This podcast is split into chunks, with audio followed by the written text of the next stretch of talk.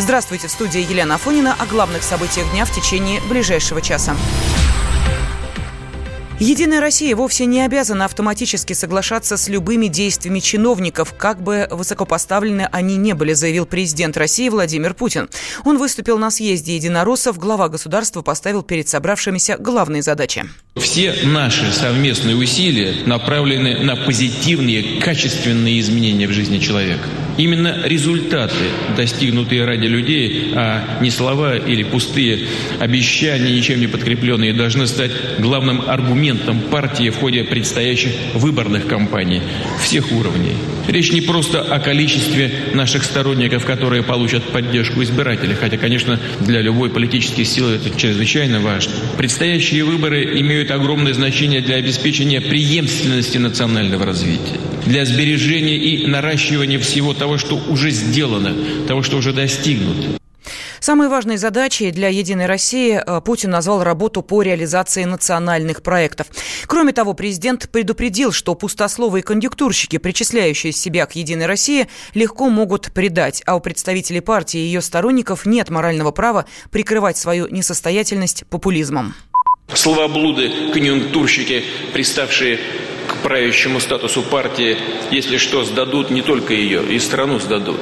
Такое было в нашей истории неоднократно, и в том числе в нашей новейшей истории.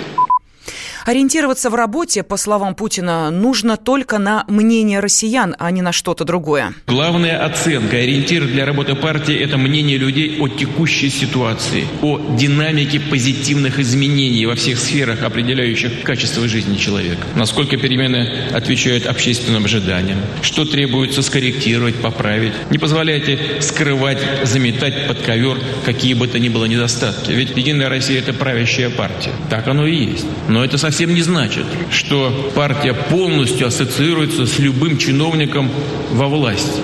Прошу вас, сами находите и поднимайте острые вопросы, не дожидаясь очередной прямой линии, которая проводится у меня ежегодно. Старайтесь своими силами решать эти вопросы, добиваться справедливости. Президент подчеркнул, что у таких людей есть свои внутренние нравственные ориентиры, и такие люди должны быть готовы отстаивать эти ориентиры, принципы, бороться за них в любой, даже самой сложной ситуации, сказал глава государства. На 19-м съезде «Единой России» подводят итоги деятельности партии с 2016 года, то есть э, за срок прошедший э, с предыдущих федеральных парламентских выборов и определяют задачи на период до следующей думской избирательной кампании и стратегию действий партии.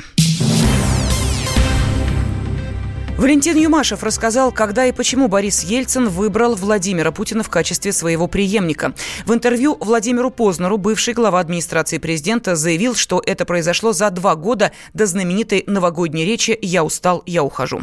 Он действительно выделялся из моих замов, поэтому терять его я не хотел. Но так случилось, что а, через буквально там месяца два вынужден был уйти мой первый зам. И я с радостью Владимир Владимировичу это место предложил, и он начал работать. Он согласился на первого зама, потому что это был как бы другой масштаб. Первое, он совершенно в другом режиме стал встречаться с президентом. Если зам встречается раз в месяц, глава администрации каждый день. С этого момента началось как бы первое понимание Бориса Николаевича, что это за человек. Он точно ходил всегда самую какую-то главную проблему, вытаскивал ее, пытался как-то разрешить. Когда он начал работать, я был счастлив, что у нас в команде такой сильный первый зам. Я думаю, что в этот момент, когда он стал первым замом главы администрации, это 98 год, Ельцин подумал о нем как о кандидате.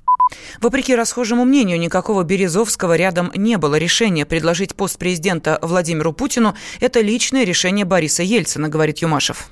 Шла огромная пропагандистская работа против Ельцина и его кандидата. В этот момент родилась история, что это кандидат от Березовского. В этот момент родилась история, что это кандидат от э, семьи. В этот момент родились все истории о том, что Ельцин заботится о своей безопасности, именно Путин как бы это все может, и семья, э, значит, это все обеспечить. Конечно, это все полная рассказал Валентин Юмашев и о записи того самого новогоднего обращения, когда Ельцин заявил, что уходит в отставку. По его словам, решение об отставке держалось в строжайшей тайне и стало сюрпризом даже для супруги Бориса Николаевича Наины.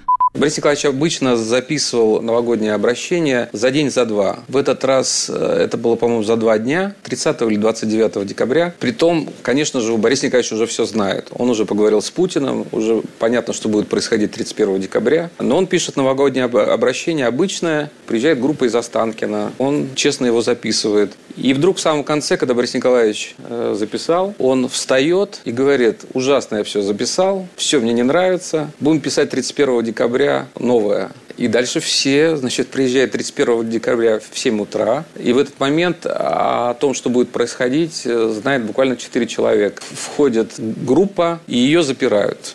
Они не знают, что их запирают. Они думают, что сейчас все будет нормально. А дальше Борис Николаевич читает вот это знаменитое обращение новогоднее. И я беру кассету. И вместе с Костей Эрнстом, который тоже был на этой записи, мы садимся в машину и с этой кассеты едем в Останкино. А бедная группа сидит до 12 часов, и до эфира ее не выпускают. Но при этом надо честно сказать, что люди, которые присутствовали на записи, они реально заплакали во время этого обращения. Потому что ну, они с Борисом Николаевичем были много-много лет. Полную версию интервью бывшего главы администрации президента Ельцина Валентина Юмашева журналисту Владимиру Познеру слушайте на радио «Комсомольская правда» после 20 часов по московскому времени. Сергей Лавров назвал условия мирного договора с Японией. По словам министра иностранных дел страны, японские власти должны признать суверенитет России над южной частью Курильских островов. Об этом он заявил, комментируя заявление генерального секретаря Кабинета министров Японии о том, что правительство страны продолжит переговоры с Россией по мирному договору на основе своей базовой позиции – решения территориальной проблемы и последующее заключение мирного договора. Договорились продвигаться в обсуждении проблем, а, которые у нас остаются, на основе декларации 1956 года, в которой четко сказано, сначала мы признаем территориальную целостность и суверенитет России над всеми нашими землями, включая эти территории, признаем тем самым итоги Второй мировой войны, а потом будет э, возможно обсуждать все остальное. Перспективы подписания мирного договора нерадостные, говорит руководитель Центра японских исследований Института Дальнего Востока Российской Академии Наук Валерий Кистанов. Заявление Лаврова как раз и свидетельствует о том, что в обозримом будущем, так сказать, э, перспективы очень такие нерадостные, потому что Япония категорически не согласна с тем, что от нее требуют, то есть признать итоги Второй мировой э, войны в полном объеме, включая законность, включая переход островов э, четырех южнокурильских к России. Это для Японии ну, ни при каких обстоятельствах невозможно. Значит, это говорит о том, что ну, в ближайшие годы никаких сближений даже позиции не будет. Японская позиция заключается в том, что Советский Союз силы в конце войны отобрал эти японские четыре острова. До сих пор Россия их оккупирует. Это исконно японские территории. Россия должна вернуть эти острова. Была ситуация, когда Аба и Путин договорились в прошлом году, в ноябре, вести переговоры на основе советско-японской декларации 1956 года, а там предусмотрено, что после подписания мирного договора Советский Союз, идя навстречу пожеланиям Японии, передаст ей два острова, Хабама и Шикотан. И это вот породило спекуляции о том, что якобы Абе готов на основе этой декларации двигаться и отказаться от претензий на Кунашира и Туруп, то есть самых больших и самых освоенных островов. Но это была иллюзия. Таким образом, стороны обозначили свои принципиальные позиции. Они очень далеки друг от друга. И в ближайшем будущем сближение не предвидится. Отсутствие мирного договора не мешает России и Японии развивать дружественные связи, но он нужен, считает член Комитета Госдумы по международным делам Антон Морозов принципе, конечно, нужен, но отсутствие мирного договора, как показывает практика, не мешает нам развивать двусторонние связи. У нас с Японией очень много общего. Мы развиваем добрососедские отношения. Как известно, японцы активно инвестируют э, в российскую экономику, особенно в высокотехнологичном секторе. Поэтому, конечно, нужно двигаться по пути заключения мирного договора. И, безусловно, мы никогда не пойдем на обсуждение территориальной целостности нашей страны и ни на какие Курилы японцы, конечно, претендовать не могут. Тут еще целый ряд вопросов, он связан с э, безопасностью в регионе. Как известно, японцы сотрудничают с НАТО и США, и это, конечно, зачастую противоречит нашим интересам. Э, здесь тоже нужно договариваться. Также Сергей Лавров прокомментировал и американо-японский военно-политический альянс.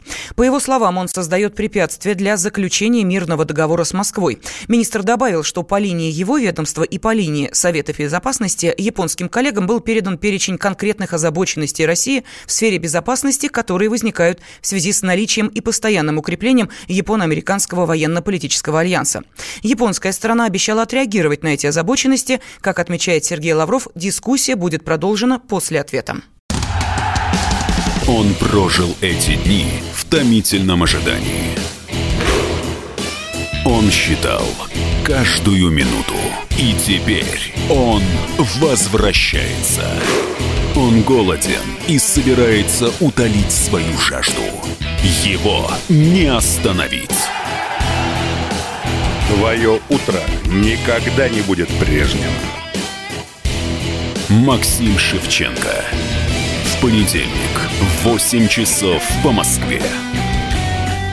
Главное – доживи.